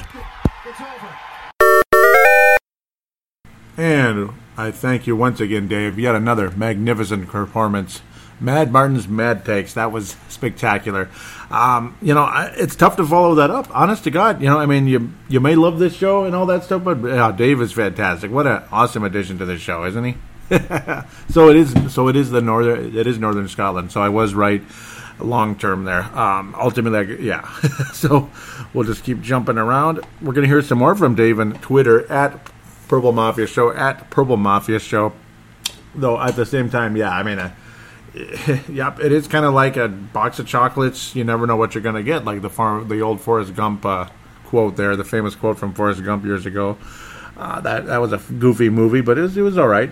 Um, Dave Martin was saying it's uh, at well, yeah, I'll give his Twitter account out there if it's if he's okay with that at L E U R B O S T Viking. Okay, so there it is you want to follow Mad Martin, he says, "Wow, that London game was a great advert for the NFL." Yep, it's like not, you know, it's a statement opening drive. Now takeaway, please, and the Vikings were able to get those takeaways as you called for in your segment there, Dave. Yeah, absolutely, and yep, yeah, that's something we've been calling for because it's just been non-existent, and um, you know, absolutely, Case Keenum as well. Stepping up in a big way, and there's hope at the quarterback position, albeit uh, multiple damaged goods. And then Keenum, we'll see. I don't know if he's an NFL starter, but yeah, you never know. yeah, just never know in this world. Um, it wasn't bad though. Not a bad performance. He says no idea about the second drive. Game Pass went down and the laptop almost went out the window. Ooh, yeah, you got mad about that one. Yeah, because it was it was disappointing. Yeah, about game. Yeah, I mean I can imagine how frustrating that is when your video goes out. Sometimes I rely on NFL Mobile, so being a Verizon customer, so wink, wink there. He says, "Okay, I'm back and liking what I'm seeing. I want to see some long drives and takeaways. I don't ask. It's not asking too much, is it?" Says our record against the Steelers sucks. Is it six and seventeen? Even that 2009 team lost there. Yep, and that was the game with the Adrian Peterson uh, staring on the sidelines with his as he kind of leaned forward, forward, forward, and closed his eyes as there was a pick six. Uh, Favre's pass slightly overthrown to Chester Taylor, went through Chester Taylor's arms, intercepted by Pittsburgh Steelers defender in a way he went. That was in the Troy Polamalu days. He was still playing back then. Uh, I was saying night and day, or yep, the box of chocolates. You never know what you're going to get. Yep, Easton again, once again with that multiple uh, with multiple holding penalties over the course of this season. The, today he had at least one. Yep, uh, I said at last a takeaway, and that was Waynes. So far, those chocolates are tasty. Yep, yep, the caramel ones that you were talking about. what was it, a caramello maybe, or a Milky Way. Mm, I love Milky Way. He says, I see number seven, and I always think of Ponder. Yep, but like you when I'm seeing from this number seven, dig it, touchdown. Yep, that was the Diggs along the way. Now, see, it's like the seven I'm thinking about with the way he looked today was Randall Cunningham. I mean, you know, the, Randall Cunningham had a good arm, but he kind of sailed his passes in, and Keenum's are more of like he's, he's sailing them in. They're not like the bullets, like the Brett Favre type of throws, and even Sam Bradford capable of throwing a bullet or two here and there. Uh, I said Keenum's passer rating now perfect. Yep, he couldn't believe it. He's he fallen asleep again. And yeah, I mean, I was. I don't blame you for falling asleep during that Pittsburgh game, like you was saying in that third quarter. It's like you, yep. It's like it feels shameful at the moment, but then you're like, eh, it was a terrible game last week. Um, yep, we were very, very excited about the takeaways. He's like, I expect a buzzing podcast, my man. Might watch some Red Zone myself. Great team effort today, and indeed, it truly was. Thank you very much. And I want to thank uh, Vince and Tanae for retweeting the show as well. Thank you guys. There's Vince for sure. Yep, and Tanae did as well. Thank you guys for retweeting and passing it on to your friends. Oh, but I don't want to forget about uh, Antonio Fett. That is Anthony Carlson. That's Mark Carlson's son there. Over there, he's been living in the Philadelphia area. He is in the service, just like Mark Carlson was. And Larry Carlson as well. That's Mark's father. So yeah, three generations in, in military the I end up from Iowa. There, love you guys. Uh, and Antonio Fett is his Twitter account. He says, "Look on the bright side. Green Bay and the Bears lost. I know that makes me feel better." And that was last week, of course. He says, "When did the Lions learn to play football? Someone tell Minnesota preseason is over." And yeah, that was an incredible uh, start to the season for Detroit. And unfortunately for them today, they lost. And uh, well, now the Vikings get to get to get to kick off against them Sunday at high noon. It's a showdown, and hopefully things indeed uh, head in the Vikings' favor in a big way coming into next week. So that will wrap up the Twitter account. I will uh, give a quick shout out to MN Vikings Haven, MN Vikings Haven, Trevor Wickerin, the founder of that Facebook page. Do join that in-game conversation, you know, just news, notes, all that good stuff. Friendly people to talk to on there as well. Do join that one. Also, don't forget to join the Purple Mafia Facebook page. Um, I, I, will say again that MN Vikings have been kind enough to allow me to post links on the page as well. Thank you very much for that. Uh, links to Purple Mafia. So now we'll continue for the, from the Vikings, uh, the Purple Mafia page anyway. Uh, uh Facebook.com forward slash Purple Mafia Show. Facebook.com forward slash Purple Mafia Show. That information will be in the show description. Leaving off from the last show, there's always a few comments about how people like the show. And you know what? It's okay to criticize things here and there as well. So I'm just letting you know. But thank you guys that do love the show. I appreciate it very much. Gerald has a lot to say on this show. He says, Love the show, hated the outcome of the game this week. I still remember watching that old Steeler Vikings Super Bowl. Yep. And didn't want to get on the bus that Monday morning uh, to go to school because I knew all the heckling that was coming. Yep. I was pretty young, guessing second or third grade. Still remained a Vikings fan after that. So hopefully someday they could put it all together. I doubt it much more each year. Yep, because it's been just every, you know, 56 years now, and it's just every year. Oh, dang it. Uh, he says, but just going to wait it out and see what happens. Getting pretty nervous about the quarterback situation. Man, I wish Teddy was getting close. I agree with you. We could have lost anyway, even if Bradford was out there. Would have, oh, even if he was playing. But think we can beat the Bucks at home if Bradford is truly 100%. Otherwise, not so much. And Luckily, Case Keenum was one of the stars of today's show. He was the he's the Coast Guard, and hopefully he can continue that along the way. Like he's the Coast Guard stopping the Buccaneers. Now he's got to do that to the Detroit Lions. He's got to be the Lion Tamer. That's the next one. The Lion Tamer. Ooh, isn't that creative? Mark Carlson out of Iowa. Gerald String is out of Nebraska. Mark says, just finished listening to the podcast. I listened during breakfast this morning. I'm off for a few days. Yep, and he was saying how he didn't get to see the game today, too. I remember he said during the the uh, in-game conversation. I'll continue here, Mark. A lot to say as well.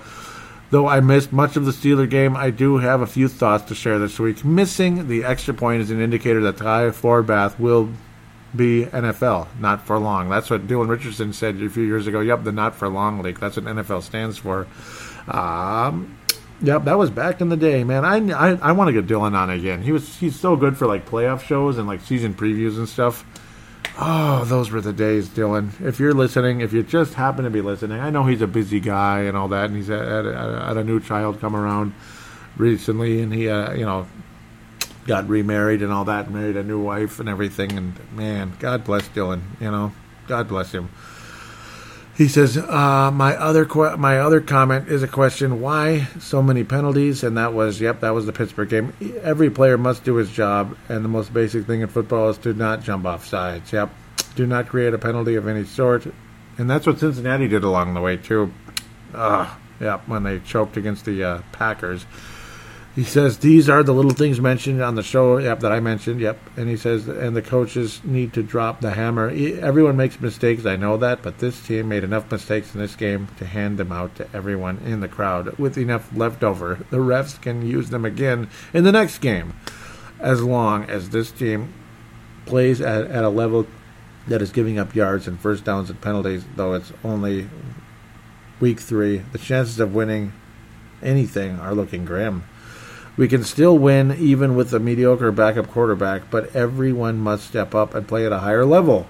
Play, as play as the professional that you're being paid to be, and no more excuses. I want more from this team every week than a stomach ache.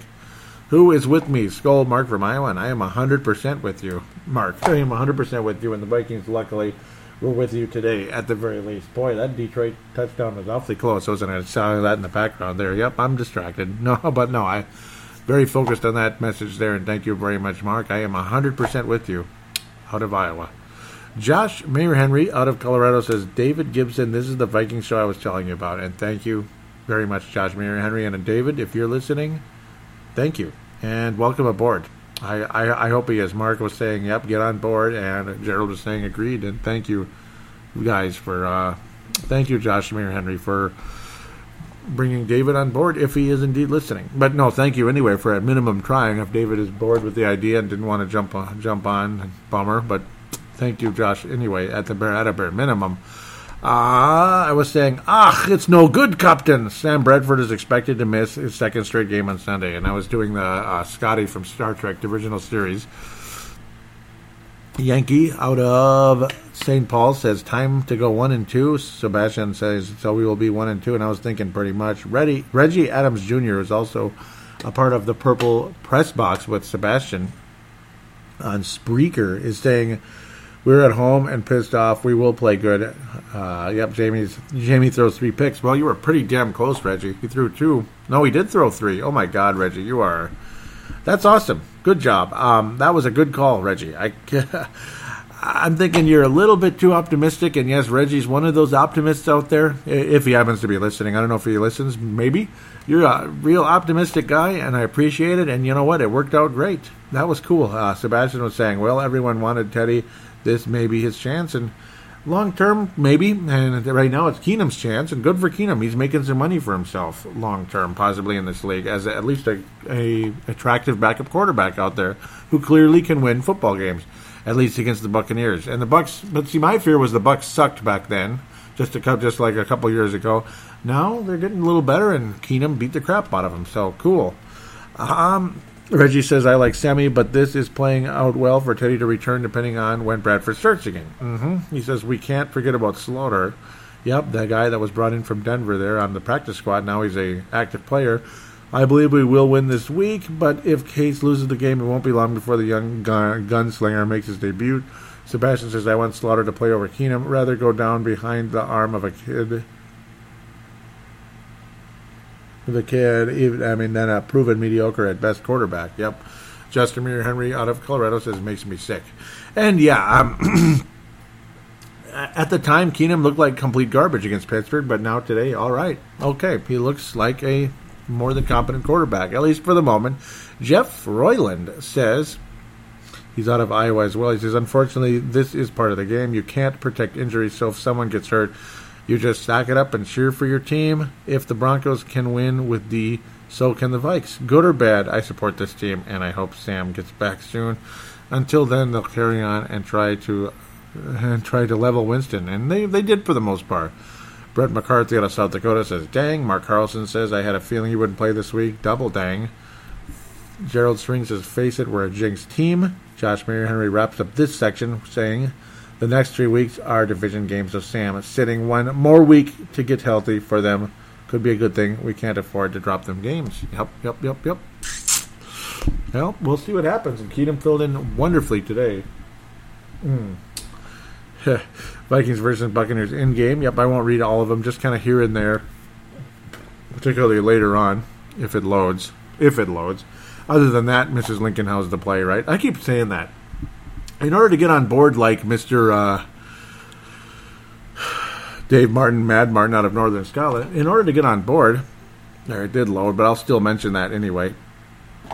You can use the call in line. It is 209 736 7877. 209 736 7877. It is a voicemail. Do treat it as such. Mention you're calling into Purple Mafia. Also on the Facebook page, there's the call now button. It calls the exact same number. Uses Facebook Messenger. If you're international, it'll go the same way. The one thing is, it's limited to three minutes the audio submission route, particularly guys with the green with the, the gold card that can go longer, like Sebastian and Dave Martin, those guys for sure have it. Dylan Richardson does too, but I doubt he'd ever do it. It'd be nice if he did. Um, Wilson Brown has it for the uh, Tanae and Vince have it for Timberwolves Explosion, without a doubt.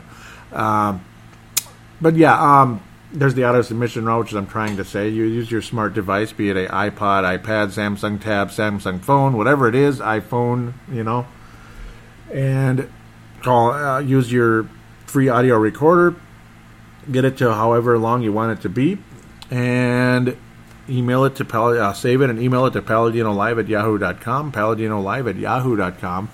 I'm not sure if Dave uses the smartphone or if he uses his uh, if he uses Audacity. I'm guessing it's a smartphone though because the file I had to convert it to MP3. So either way, it's totally fine. Some of you might even have a laptop and a microphone, can use Audacity, and you can do that and email it the same way. Save it and email it like that. That's what I would do if I do an audio submission for a show. But I've been lazy. Hey, I need to do those for somebody out there one of these days. So let's uh, get going though. That's how things work. Uh, Sebastian was saying we're such a different team at home. He was very happy about that, and that's true so far. Brad McCarthy had the "Can you dig it?" Uh, picture up there. Matt Emer out of the UK, yep, a classic old school Purple Mafia listener, says, "Anyone see what the Bears just did? Yeah, they just beat the Pittsburgh Steelers, and that was pretty cool." Gerald was saying how we showed up today, and that was great. Um, yep, uh, yeah. Mark Carlson says I must be missing one hell of a game. Yep, you continue to bounce around through this. Cedric Paulding says Brock needs help big time. Tampa knows he's a liability, and yeah, that was a problem. That was a big problem, Cedric. I agree completely there. Um, yep, Jared Yankee was saying, "You, Brockster." Yeah, I mean Brock was not that good in this one. Uh, luckily, though, the interception saved the day along the way. I thought there was some other thing that I really needed to. Oh yeah, I know. Justin Mayer Henry said uh, something earlier. He actually boycotted the NFL today. Um, he has the league pass and everything, um, and he boycotted the league today. I want to read what he had to say. He says, "Hate to say it, but I'm stepping away from the NFL for now. I'm so sick of how political it's all become." It was once an escape and a way to enjoy my Sunday. Now I would now I would honestly rather do something else. Sick of entitled millionaires telling everyone what they should do think and feel. Yeah, what they should do, think and feel. And you know, I'm saying the same thing about Hollywood and all that stuff. It's one thing, political correct, and we got to clean up this and clean up that. It's another though when it's like you're hated for not agreeing with every single thing, you know, and you need to get with the program and grow up and all. You know, don't tell people to get with the program and grow up. Nobody out there is, you know, like the the word that a lot of people like to use is bigot. Bigot is a person that hangs somebody. I'm not seeing any hangings out there. So anybody using the word bigot is a complete bleeping moron. I have to say that right here. You know, stop using the word bigot. That is ridiculous. Nobody's getting hung out there. That word needs to go. Okay, and no, and then Justin A. Henry obviously did not use that. He's completely, yeah, uh, he's sick of it too. And you know, I'm tired of people telling. Uh, I'm tired of thought police telling everybody what to do you know what? Again, you don't have to. Okay, I better stop because I'm just dragging myself in here. Every time I think I'm out, they pull me back in, right? the classic line from Godfather 3, Al Pacino. Yeah, every time I think I'm out, they pull me back in. Yeah, well, look at me, Laura. But still, don't use the word bigot. That's just a start. That, that That's a start. Once we get rid of words like that, we can maybe have peaceful, intelligent conversations and that's it. So again, that's why the show's long. All this doggone mess out there. It's oh, it sucks. Mm. And I hope I'm not offending anybody. I'm not trying to. I just want people to stop using certain words. It's fascistic. It just stop. You know, even the word fascist. Stop using that. Stop calling everybody a Nazi and a fascist and all that. Nobody's getting hung. Nobody's getting put in a gas chamber. Nobody's getting shot. Can we stop that? You know, I mean, there there's been bad incidences here and there, Okay, let's stop. I'm done. No more. Move on. I have to stop. I, I am just, yeah. No matter what you say, somebody's going to get um, mad and offended, and they're going to come back here with a two or three paragraph rant about how, what a ignorant bleepity bleeper you are. And let's move on. Vikings versus Buccaneers post game thread is here. Oh man. Mm. Oh, you know, yeah. I agree, Justin. That's all I got to say. and Gerald's going to have a lot to say too. Justin Henry says, "Sounds like I missed a great game." Gerald says, "You did." Just a suggestion. Yep. Look for the uh, get Game Pass for ninety nine. Uh, Justin was saying for ninety nine dollars. Justin was saying, "I have it," but he, uh, he opted out because he's tired of all the political bullshit. Gerald says, "Well done. Much respect going out of your way." Mm-hmm. Brett McCarthy out of South Dakota says, "Good game, both sides of the ball. Indeed, nice win. Case looked like a lot more confident this week. Gerald says Rudolph pretty silent today. Treadwell got his one catch in. Yep, and at least he got that. He says I'm starting to get a t- what what happened? I didn't. What did I just press? Okay, I'm starting to get a taste for eating crow from my Keenum comments from last week. Yep, same here, 100%. I am eating crow because I picked the Bucks to beat the Vikes, and I'm very glad that I'm wrong. He says the kids showed up to play today and took control. I know there were a lot of Fran candidates today, but Keenum was the guy in charge today to run the ship, and he did that. Yep, he, he did with a great skill. They'll turn a few heads, and have some teams needing depth at the quarterback position. Yeah, at some point, Keenum might, yep, he might be an attractive name for somebody out there. Yeah, Dave Hickey out of Iowa says, "What a great game! Diggs was a beast, and I got him in my fantasy 37. Wow, Diggs, uh, Hickey. Wow, Dave Hickey. Wow, Dave Hickey. Mm. Good. You were you were you were you were one of the uh, one of the golden boys today. Mm mm mm. Wow, Dave Hickey. Good job. Congratulations on that." He says, I'd give the Fran award to Case and Diggs combined, and those are great choices, and both of them got it. Both of them got the, the uh, Fran Tarkenton Awards, and you heard the uh, Ponder and the Urban Legends. I'm moving on here. Oh, yeah, yeah. You know, I, I let stuff get to me more than I should, and you know what? I think we're all guilty of it right now, and it's frustrating. And it, uh, and yes, we all have our sides, we all have our opinions. We all do. Yes. Okay. Gerald says, and I will read it because you know what? Yeah, it needs to. You know, it, it, you know what? Even if if it's an opposing opinion, I will read it. If somebody came on here and read the opposing opinion, I'll read it, respectively. So Gerald says, "Okay, here we go," and you know, and I, I, I'll say I agree with pretty much everything Gerald says here, honestly. And you don't have to love it or hate what I say, what I what I say or what Gerald says here. He says, "Okay, here we go." I don't want any likes, loves, hates, or whatever on this comment. Joey, I promise I will never have another one this long again. However, probably mostly I'm fairly shocked on the NFL rebellion from Trump's comments. Could Mr. President choose his words a little better sometimes? I guess I would say that. Yes. Sometimes I wish he would. And you know what? I agree. I agree. You know, the tweeting and all that. Okay, let's slow down here. You know, let's slow down. Just, you know, I, I, wish the hate would stop coming back though. When at least he just says uh, much respect for July Fourth or something. You know, see, it's, it's like it gets to a point where no matter what, and this happened to Obama too. You know, and you don't have to like Obama or or love Obama, hate love hate Obama either way. But even Obama too, people would respond. But I don't know. It seems like it's worse with this guy, and it's too bad. People just the hatred seems to fly too hard. Uh, he says, Here are my personal thoughts, not very complicated. Do we understand what the national anthem stands for and what the flag represents? I am living in a state that one of those stars represents. Do we know what the red stands for? He says, The people that fought, as in like the blood. They, they left their family, gave up careers to go fight for my right to live in one of those stars. Yep, like Minnesota or Nebraska. Yep, he says, Folks, Folks, there are people that lose families, family members, and friends, dads, moms, sons, daughters that come home in wheelchairs, body bags, coffins, etc. I offer you a quick fix. All caps for those couple words there. You simply get off your lazy, sissy ass, place your hand over your heart, and show respect for all those folks that have died, been crippled, dads in wheelchairs, families that have lost family members. Is it any more complicated than that? I don't think it is because those soldiers had nothing to do with social injustice, in my humble opinion. If they did, I'm not seeing it right now, and if I, I'm sorry, I'm not. Uh, he says, "Great job, NFL, putting on your little girl pants this weekend and blasting our president, and basically saying, screw you. We're not worried." About doing what's right. We're more worried about our pocketbooks and hurt, hurting the feelings of players that are 6'7", 350 pound babies. well done setting the example for fans in our younger generation. Well done indeed. Yep.